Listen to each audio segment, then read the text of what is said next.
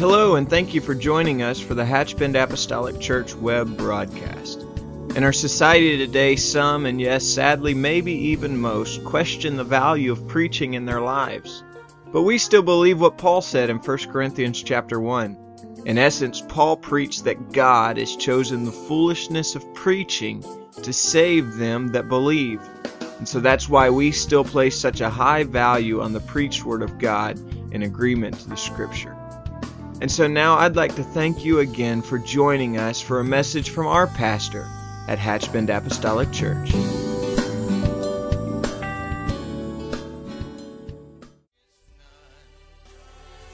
you, Lord. Can we lift our hands together and could we collectively just thank Him for His power and His presence in this house? Aren't you thankful you're in church tonight? God, I'm so grateful to be in your presence in your house, surrounding ourselves, Lord, with such wonderful people. In the name of the Lord. Amen. Thank you for being here tonight, and thank you for the good uh, opportunity that we have given one another to let iron sharpen iron and His Word affect our lives positively. We can't lose this evening. We can't lose because His Word will change our life. And uh, the only thing I have to do is open myself to that and let it happen. Amen. Amen. Let's remember this coming Saturday night at 6 o'clock, our Christmas banquet at Sisters Cafe. We're looking forward to a good time of fellowship. And then I want to remind you again that on January the 1st, we're going to have our Commitment Sunday for 2017 for our global, for our missions altogether, excuse me, and our building fund. And uh, just be prayerfully considering what the Lord would allow you to do throughout our upcoming year. He's, the Lord's been good to us. I said this Sunday if the Lord can bless us individually forgiven and can bless our family forgiven, then He certainly can bless our church for being a giving church. And uh, so let's let the Lord continue to bless because He doesn't just bless us in those two areas, but He blesses us in a far broader spectrum than just that.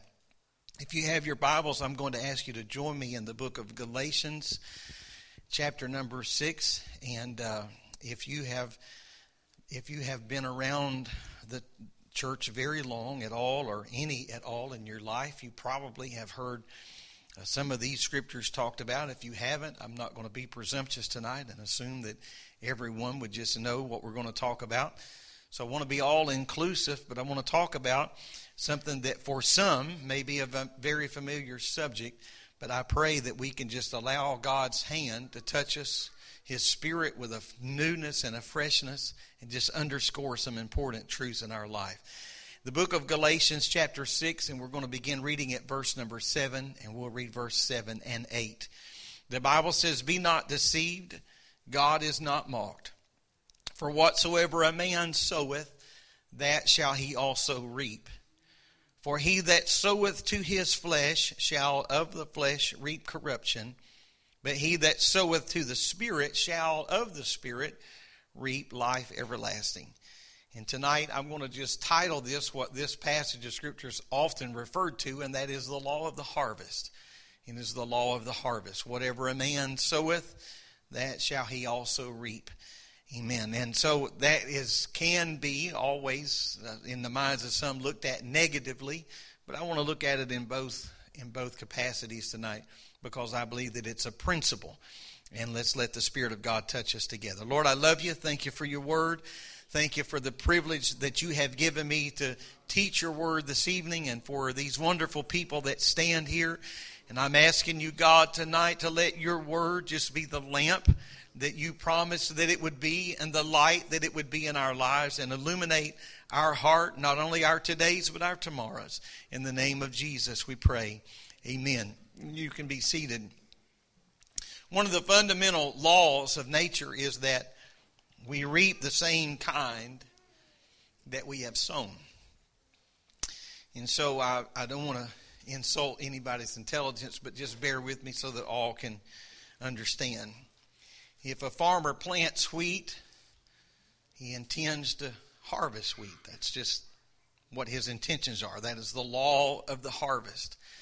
And so if we plant wheat, then we're not going to grow corn or oats or anything else. We're going to get exactly what we put in the ground. And uh, that same thing is true in the, the realm of not just human nature, but is also true in the realm of spiritual things as well.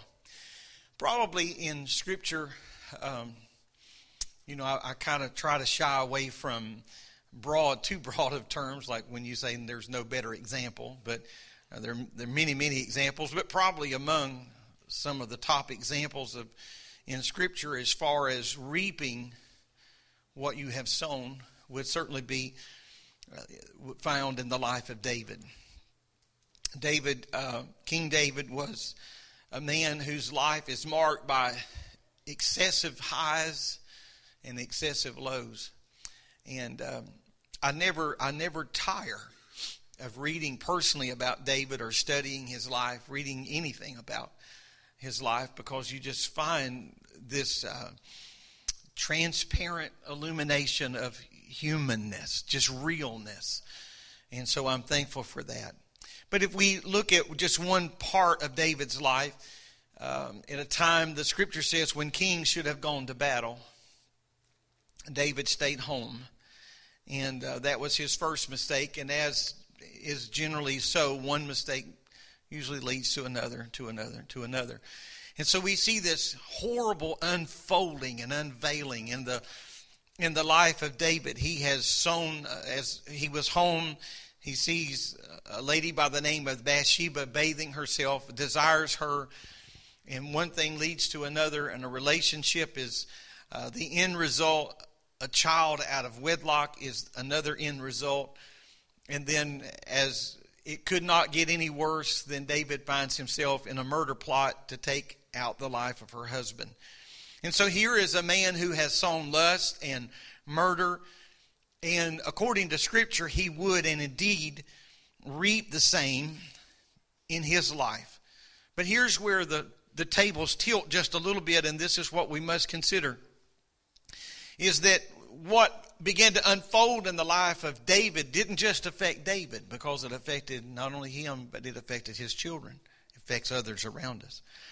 I know that many people are familiar somewhat with a portion of scripture found in 2 Samuel 12 and 7 after Nathan the prophet had confronted David about the story of a man and his sheep, a man and his lamb.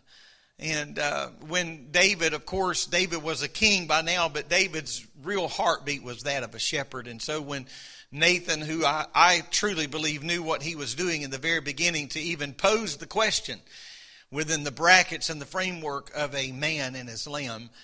David uh, desired to say that man must pay, and, and Nathan said, Thou art the man.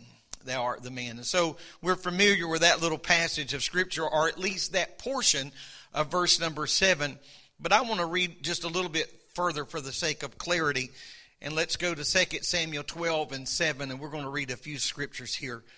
And I want us to follow with um, with careful consideration at how specific that God is speaking to David through the mouthpiece of Nathan.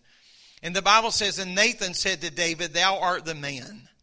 Thus saith the Lord God of Israel, I anointed thee king over Israel, and I delivered thee out of the hand of Saul, which we know is exactly true. Is that right? I anointed you king, and I delivered you from your nemesis. I gave thee thy master's house and thy master's wives into thy bosom, and gave thee the house of Israel and of Judah. And if that had been too little, I would moreover have given unto thee such and such things. And so it was far more than thou art the man. The Lord said, I made you a king and I gave you everything. And if all that I gave you had not been enough, all you would have ever had to have done was ask me for more. And I would have given you your heart's desire. Amen. I would have, I would have met that.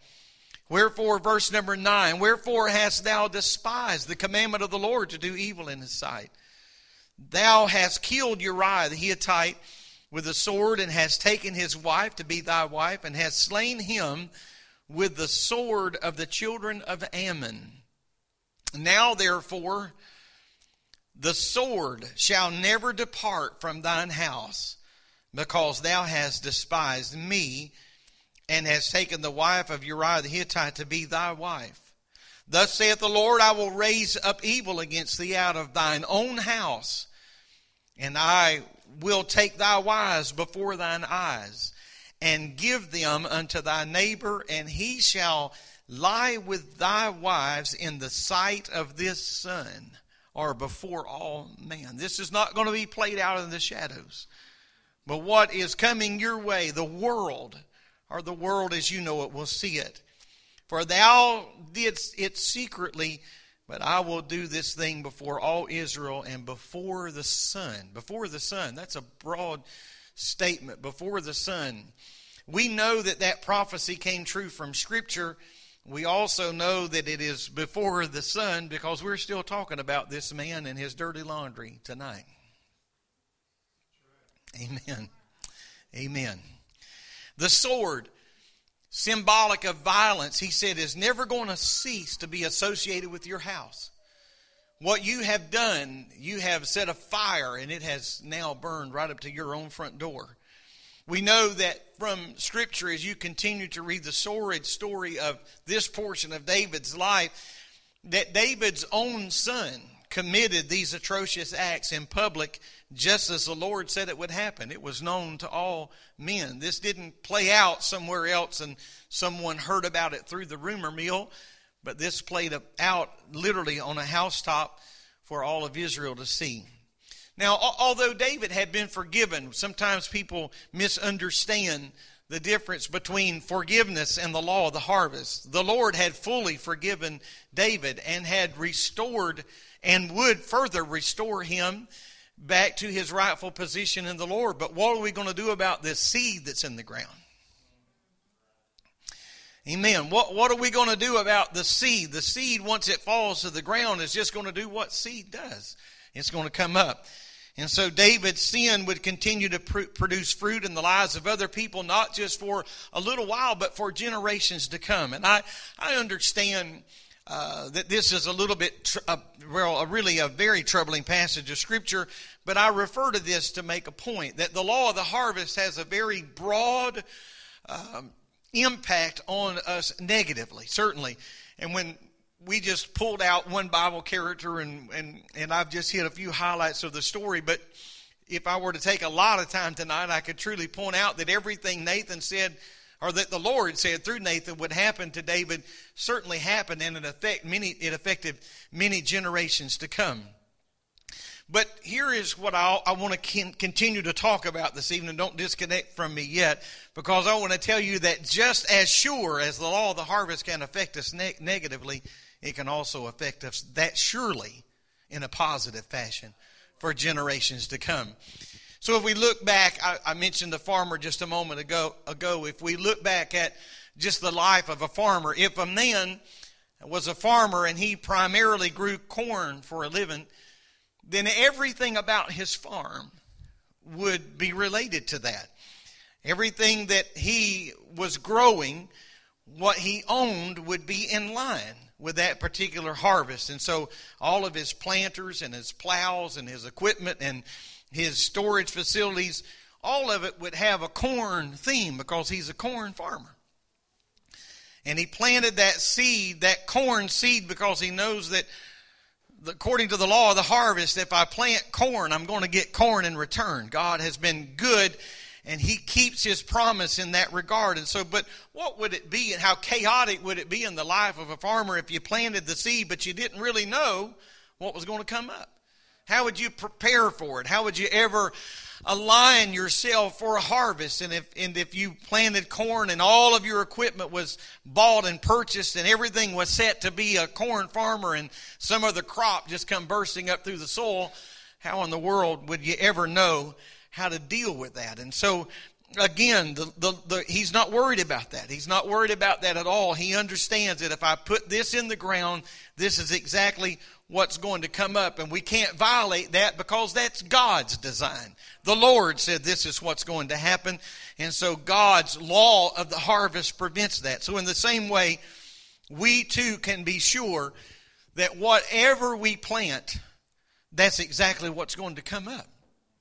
And so we don't always know exactly when that harvest is going to come and just exactly how it's going to be packaged, but we have great confidence. You know, um, today we're a little bit spoiled, and I, this is not anything brand new, but uh, not not everybody today plants a garden and just uses seed because we you don't have to buy the seed. You can just go to the hardware store or go to the Lowe's and somewhere, and somebody's already got you pretty well jump started. But I can remember as just a, a young man in school, and I don't remember what uh, what class, but I remember the teacher's name was Mrs. Wimburn, and we took butter beans to school and we put them in a little Dixie cup and we put them in a little bit of soil and a little bit of water, and we set them in the window windowsill. And that was a pretty fascinating thing to watch that thing burst up through the soil, even before it even made. You could even see it visually. You could see that soil begin to break and, and nudge forth because what you planted was going to come up. And so it's with great anticipation often that what we plant, we keep going back sometimes to see if it's breaking through the soil. And uh, I, I would tell you this tonight that when we put good things in the ground, just as negatively as bad things can affect us in generations to come, I'm also thankful to know the power of good things and planting good seed. That this is not just going to bless me today and not just going to bless my family today, but I believe that it's going to bless generations to come. The foundation of this law can be traced all the way back to the book of Genesis, where we consider in the book of Genesis the natural course of reproduction in chapters 1 and 12 and on and on. At creation, God ordered everything to reproduce, and here's an interesting phrase, but a very accurate phrase, after his kind. It's going to reproduce after its kind. And so fish do not become reptiles and monkeys do not become men, contrary to what some would try to teach us today. This is a principle that has never been violated. It has never been broken. Amen. Just as there is a principle of natural reproduction, there's also a principle of spiritual reproduction. The Bible says in the book of John, that which is born of flesh is flesh, and that which is born of spirit of the Spirit is spirit. And so, uh, what is born of flesh can never reproduce a spiritual thing or a spiritual life any more than a plant life can evolve into something else. And so, when Adam and Eve disobeyed God and sinned in the garden, he reaped the consequences of his actions, which, according to Scripture, was spiritual death. That spiritual death resulted in a multitude of things, but one of those was the fellowship and the relationship that they enjoyed with the Lord. Now the Lord told them, the day that you eat of this, you shall, you shall surely die. But according to what we see in scripture, this was not a literal death. They didn't literally die, but they, there was a spiritual death.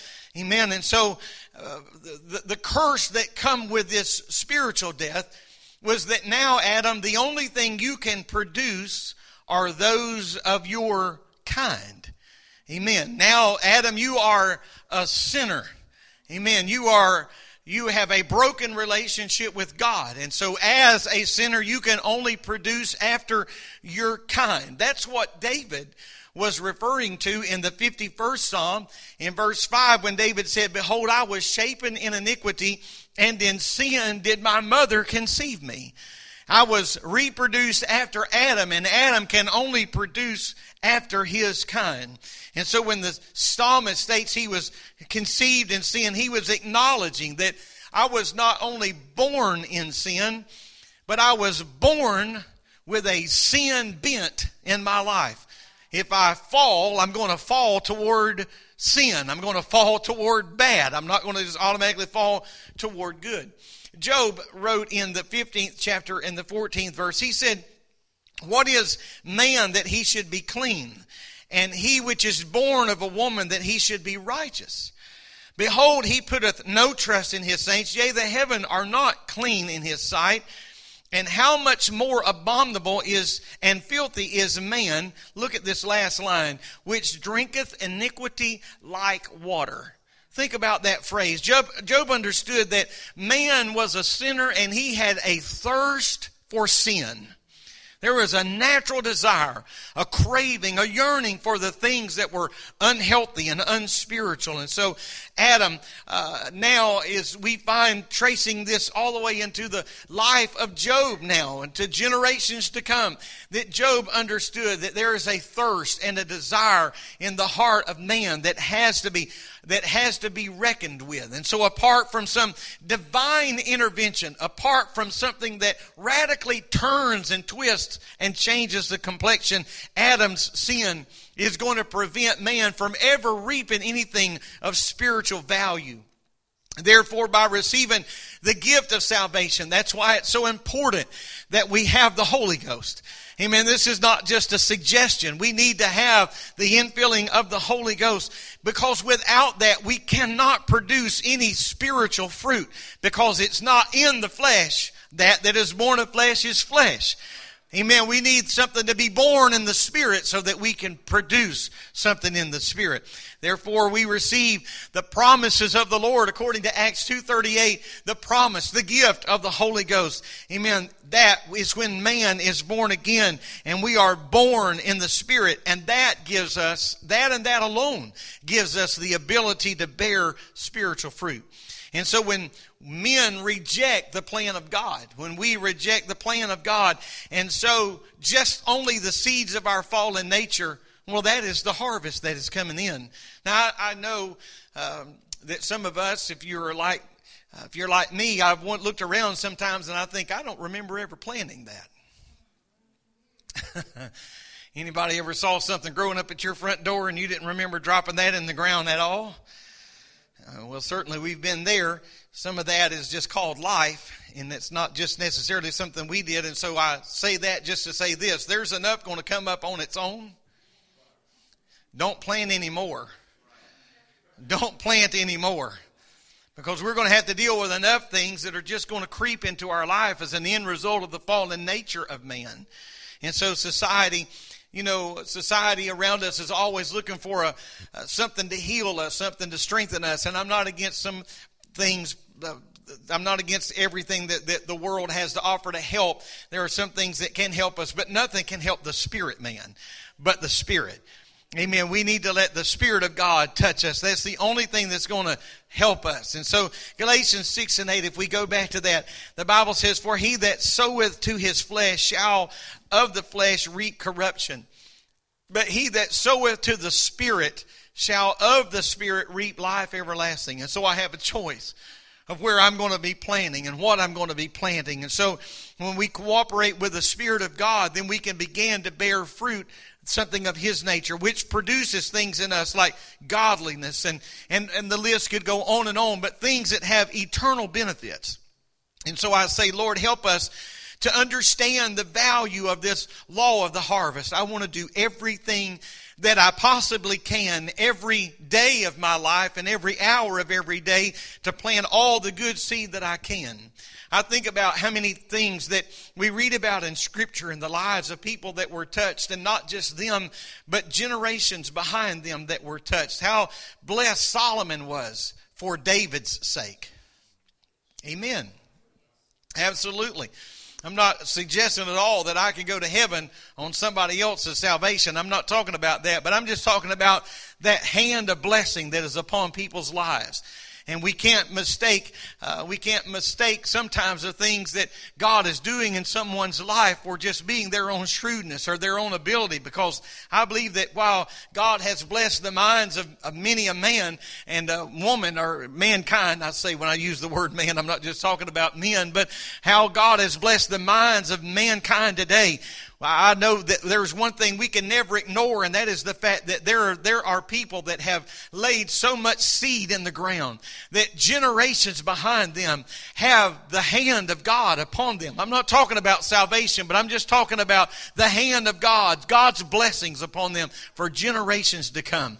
I'm going to tell you when the scripture mentions leaving something for another generation behind us, always in scripture it mentions not just to our children, but the scripture talks about leaving something for our children's children. Am I right? Some of you Bible book thumpers, amen, you Bible thumpers out there, amen, to your children's children. In other words, don't just leave a little bit, but leave something for multiple generations to come. Uh, just get your mind off of carnal things right now and fleshly things, and let's just think about that in the brackets of spirituality right now. To leave something for our children's children.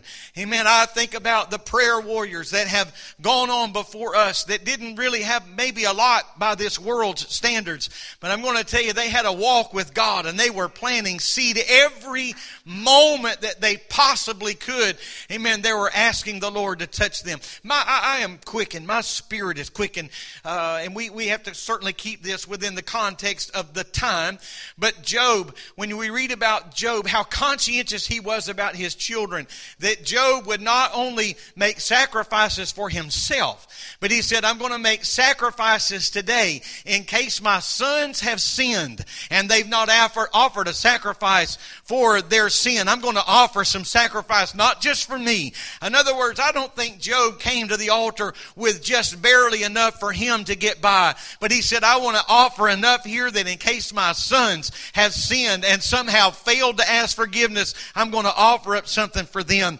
Amen. Do you follow me in that thought tonight? Amen. When I come to the house of God, I, and when it comes to the things of God, I don't want to just barely bring a little handful of meal and hope that it's sufficient for me. But I want to lay something in the ground, amen, for a generation behind me and a generation behind them to be able to be challenged and changed.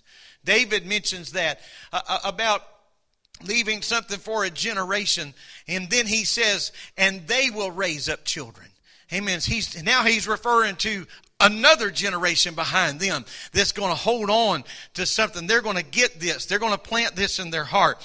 And so I pray that God would help us to understand the value of what we're doing.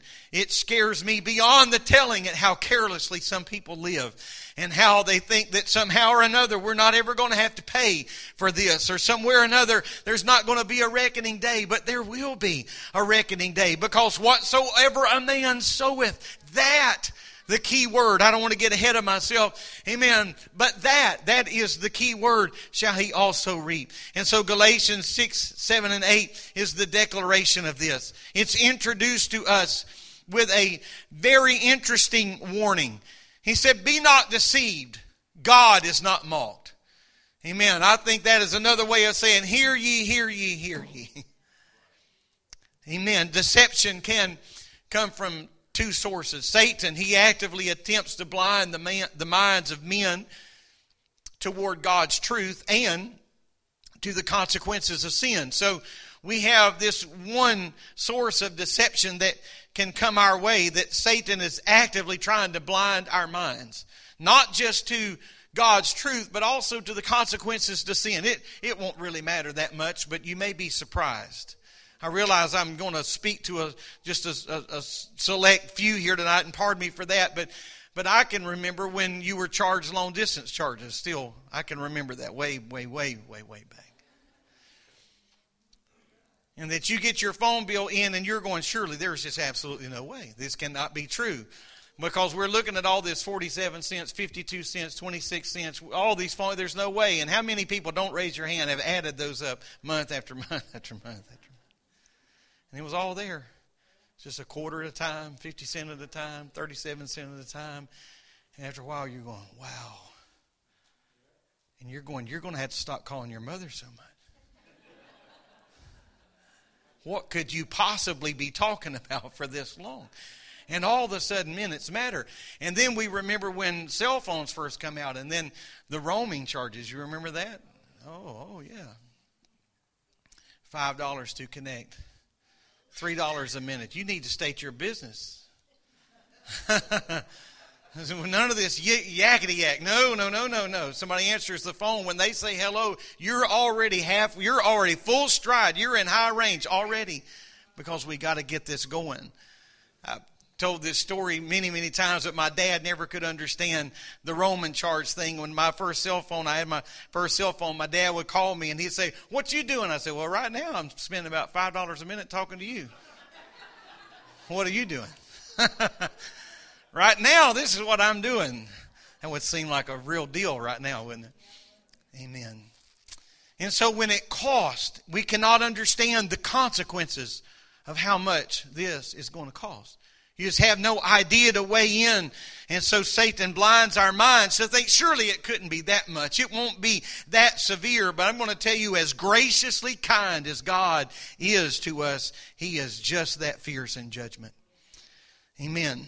The second form of deception that we have to guard ourselves against is self. And we can deceive ourselves. We can ignore the truth that has been revealed to us or that, that we have received or think that God is not going to hold us accountable somehow for the choices that we make or the things that we do. But we couldn't be further from the truth. God is going to hold us accountable. Be not deceived. He said, God is not mocked. God doesn't permit anyone to disregard his principles and then live as we please and then somehow escape the consequences, that somehow we're just going to navigate around that. It doesn't happen that way. Solomon kind of uh, reiterates this in Proverbs 28 and 13. He said, He that covereth his sins shall not prosper, but whosoever confesseth and forsaketh them shall have mercy. I think it's important that we understand these two words being joined together. That we can't just confess our sins and do it again and confess and do it again and confess. Somewhere along the way, we got to forsake some things and say, you know what? I need you to heal, heal me and help me and forgive me, and I need you to deliver me, and I'm going to forsake this. And that was the old me, and this is not where uh, I'm going to be defined in my future. And so it's, an, it's explained as an absolute this passage of scripture that we are given in Galatians is, is an absolute whatsoever a man soweth, that shall he also reap. The word whatsoever makes this law all inclusive good, bad, anything in between. Whatever you put in the ground, that's what's coming out. It applies to anything, it applies to everything. The word, as I mentioned a moment ago, the word that, the word that also declares that we will reap in same kind. Whatsoever a man soweth, that shall he also reap. In same kind. That's what we're going to reap. Now, the law is positive in this regard that if we sow to the Spirit, then we are going to reap of the Spirit. And so you can't just see someone at harvest day and just think about how lucky they are. Wow, look at all that corn. Look at all this wheat. Look at all those watermelons. Look at all this hay. Look at all those barns that are full and just think, you must really be blessed. Well, they may be blessed. You may be right in that regard, but see, long before they harvested, they were planting. They were intentional about what they were doing. And so if we sow evil, then we certainly are going to reap evil. And if we sow to the flesh, then we are going to reap carnality. And so there is this reckoning day. And so just as we see the law in this positive light of reaping positive things and barns that are full, if we just use that as an illustration, and then we also see chaos and calamity. We see things that happen in people's life and and uh, I, I, want you to not necessarily let your mind run to any particular person, name, or personality or event.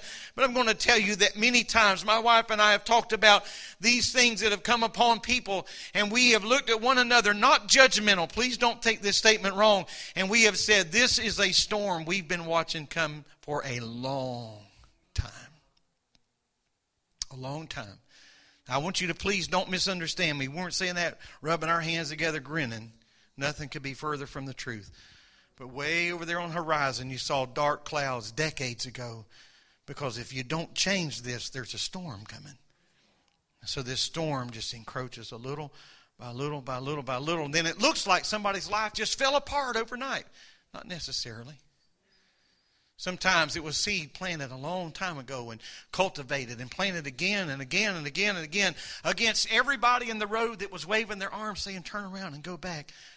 I saw a, a little news clip today online uh, of a, a, gentleman. This just seems so bizarre.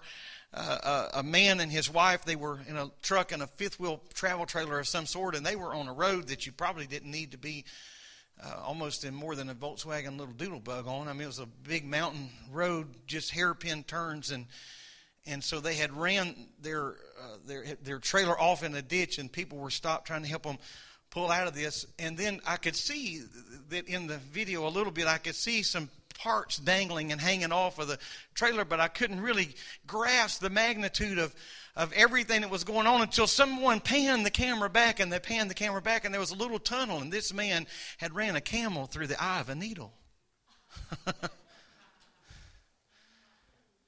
and he kept going. I was like, wouldn't that be enough when you drug the air conditioner off and your awning off? Wasn't there somewhere, wasn't there the screeching and the breaking of glass and the people blowing horns? Wasn't somewhere along the way something going, hey, you might not need to be on this road? And we see that so often in the lives of people. They're just all kind of debris hanging off their life, and we are just saying, "Don't you? Whoa, stop! Don't you get it? There's something that needs to turn here, and there's something that needs to there's something that needs to to, to be redirected." And uh, the most amazing part, I'm not sure whatever happened after all of this, but the most amazing thing in the video, just to finish that, is when they finally got him pulled out of the ditch, he kept going. I'm not sure what was around the next corner. But I feel satisfied he had little more than a frame and just a couple of wheels when he got to the end of the mountain. Somewhere, the law of the harvest. You can't keep ignoring low bridge signs. You can't keep ignoring all this stuff and think that somehow it's just going to all come out in the wash. It doesn't work that way.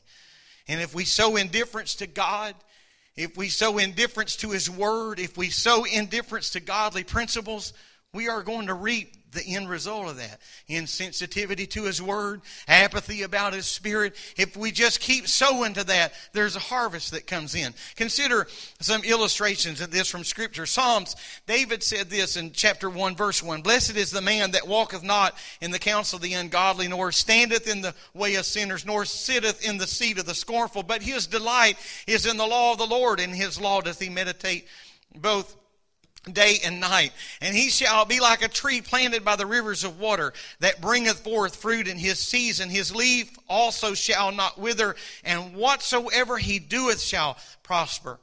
Verse 4, the complexion changes. The ungodly are not so, but are like the chaff which the wind driveth away. Therefore the ungodly shall not stand in judgment, nor sinners in the congregation of the righteous. For the Lord knoweth the way of the righteous, but the way of the ungodly shall perish.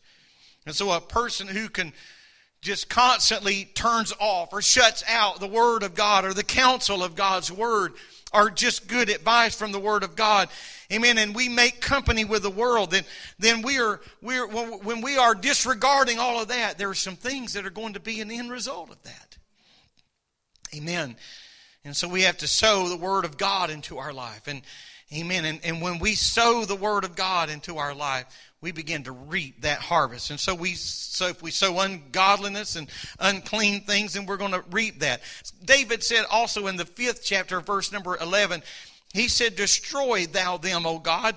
Let them fall by their own counsels. Cast them out in the multitude of their transgressions, for they have rebelled against thee. Verse 11 says, But let all those that put their trust in thee rejoice. Let them ever shout for joy because they defendest them. Let them also that love thy name be joyful in thee. David said, Lord, I want you to honor this. And, and God is certainly going to honor his word. Those that reject are going to be, the word of God are going to be destroyed many times by their own folly. Amen. Those who persist in their sinful ways are going to, are going to one day bear the fruit of all that. That all comes home to roost at some point. The person who sows an attitude of faith, obeying the word of God, obeying that, putting God first in their life, are going to reap those seasons of rejoicing. Amen. So I ask God to help us tonight. Amen. That we sow in the right way. Here, David in the seventh chapter said this, verse 15 and 16. David said, He made a pit and digged it and is fallen into the ditch which he made. Amen. It was of their own doing. His mischief shall return upon his own head, and his violent dealing shall come down upon his own plate. It's pretty plain language.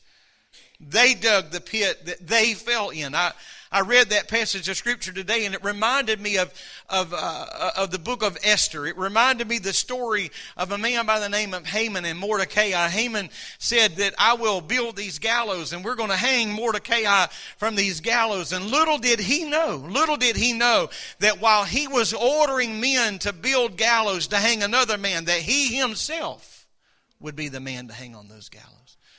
And so go ahead and build those things. Go ahead and construct them. Go ahead and order them to be so. But it may be to our own undoing. And so I pray, God, help me to make sure that I'm, I am planting the right thing in the right season.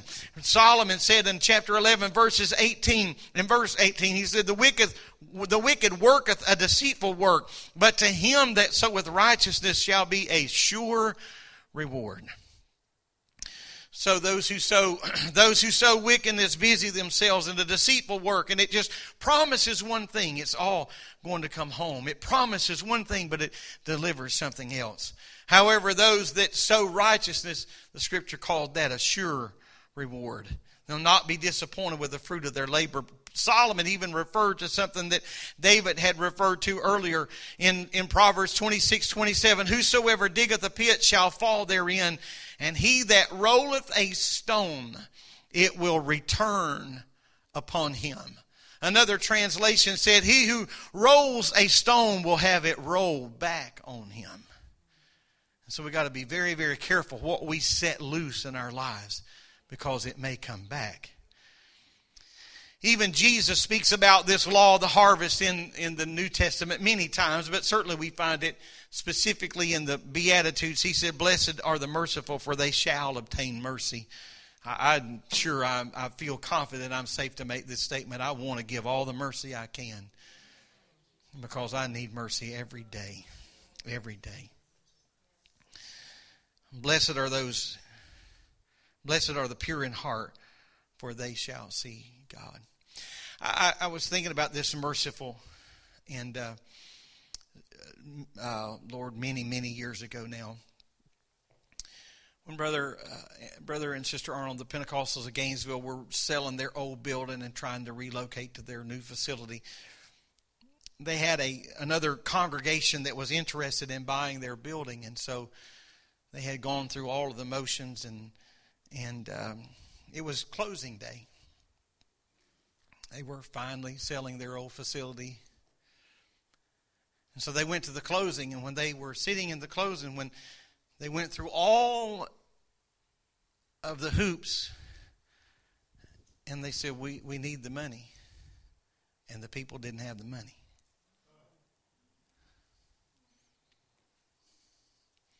Well, their attorneys just kind of went crazy. And Brother Arnold said, You guys need to calm down. He said, This man was exercising faith. he believed to the last minute that somebody was going to come walking through that door with a check. And we can laugh him to scorn, or how many of us said, I don't know if I'd have had that kind of faith. Amen. Blessed are the merciful, they shall obtain mercy. I was thankful in that story. Someone was there to show some mercy And before you all go nuts and want to start suing and all this kind of other nonsense, we need to be merciful here.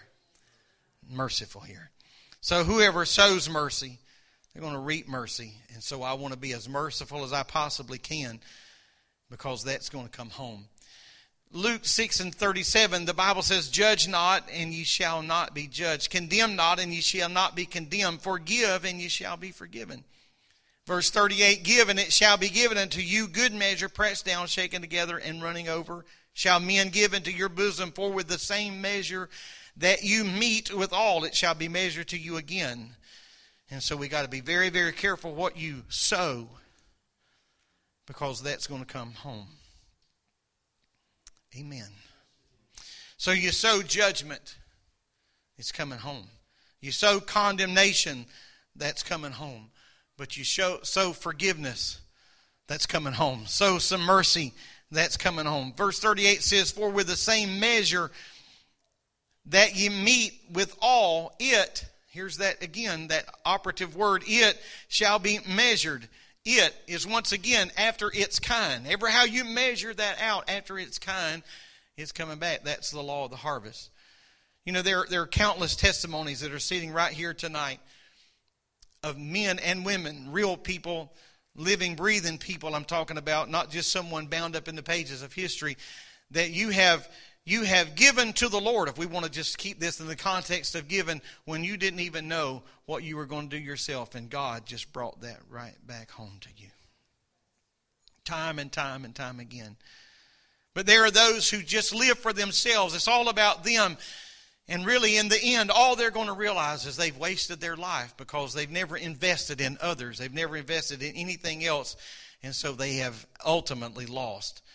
But a person who lives for the sake of the gospel, the kingdom, investing there, their time, their talent, their energy, even their finance, amen, they realize that, amen, I have, I have laid up a treasure beyond this world. Amen. Generations are still being affected by those. I, I believe with all of my heart that there are those in this building that generations before us had praying parents and grandparents, and we're the benefactors of their prayer tonight, although death has long silenced their voice. But there was a seed pushed in the dirt, and God said, I'm going to allow that to come up.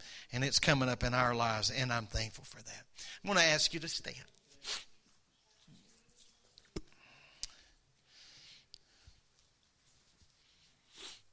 I read this story today, and I'll close with this. If it's true, it's true. If it's not, there's still some truth to be found in principle. An old farmer who was about to die called his two sons to his, his bedside and said, He said, Boys, my farm and the fields, they're yours. And they're to be shared in equal value I'm even going to leave a little bit of money in the bank. But he said, the, however, the bulk of my wealth is hidden in the ground. It's not more than 18 inches from the surface, but I can't remember the exact location. So after the father passed, his two sons set out to dig up every inch of ground in order to find the buried treasure. They failed to find it, but since they had gone to all the trouble to turn the soil, they thought we might as well plant a crop, which they did and got a good return. In the fall, as soon as they had the opportunity, they began once again to dig for that treasure, but they had no better results now than they had earlier. And again, since their fields were turned more thoroughly than any others around, they decided it's a great time to plant. And they reaped a better harvest than any of their neighboring farmers years after their search continued. It was only until they become older and wiser that they realized what their father really, really meant is that the treasure was buried there. I'm leaving you the farm. The treasure's just within a few inches of the soil. Amen. The treasure's there. You're going to have to be intentional if you get it. And these men got it. And so, t- whether that's truth or principle tonight, I would tell you that there is a treasure if we'll just be intentional about tilling the soil. Because what we put in the ground, that's what's going to come home to us. Amen. And so I'm going to plant that in hopes and with great anticipation that it's coming back my way. Amen. I wonder if you just make an altar right right there where you stand, and I wonder if we could just ask the Lord to touch us we can begin at our own doorstep and ask God to bless us individually and help us to be conscientious in this and to bless us and touch us and, and open our eyes as a family. And we can ask the Lord then to touch us as a church that we would be very conscientious for eternity's sake, that we would be very, very intentional about what we're doing because what I'm doing today, there's a harvest coming in from that. And I want to make sure that what I plant is something that I am wanting to sow. What I want, what I sow is something that I want to reap. That it's going to be a harvest worth a return. I'm asking you, Lord, tonight to touch every man, every woman, every young person in this building. That you would help us to understand the value and the principles of a law called the law of the harvest. That whatsoever a man soweth, that in like kind shall we also reap. And so I pray, God, that we will not just sow to the flesh and reap earthly things, but we will sow to the Spirit and allow the value and the benefit of your word to come to fruition in our lives. I'm asking you to touch us today. Amen. For eternity's sake, I pray that you touch us today. In Jesus' name, Amen. It's serious business, ladies and gentlemen. Amen. I don't say that condescending. This is serious, serious, serious business. And so I pray, God, help me to be sober. Help me to be conscious about what I'm doing. Amen. Because I, I, I quote often the words of Brother Oliver Barnes, who said, When you push one bean in the ground, you never just get one bean back. You're going to get just coming back in spades. And so I want to be very careful, amen, that I plant the right thing. May the Lord bless you.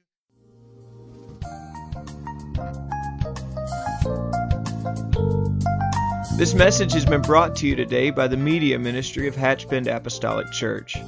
We pray that it's ministered to you in some way, and we'd like to take this opportunity to invite you to join us in service here at Hatchbend Apostolic. Our Sunday services begin at 10 a.m. and our Wednesday night service at 7:30 p.m.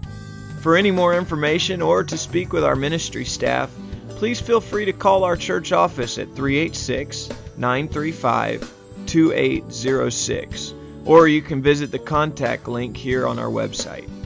Again, thank you for listening, and we pray God's richest blessings on you and your family.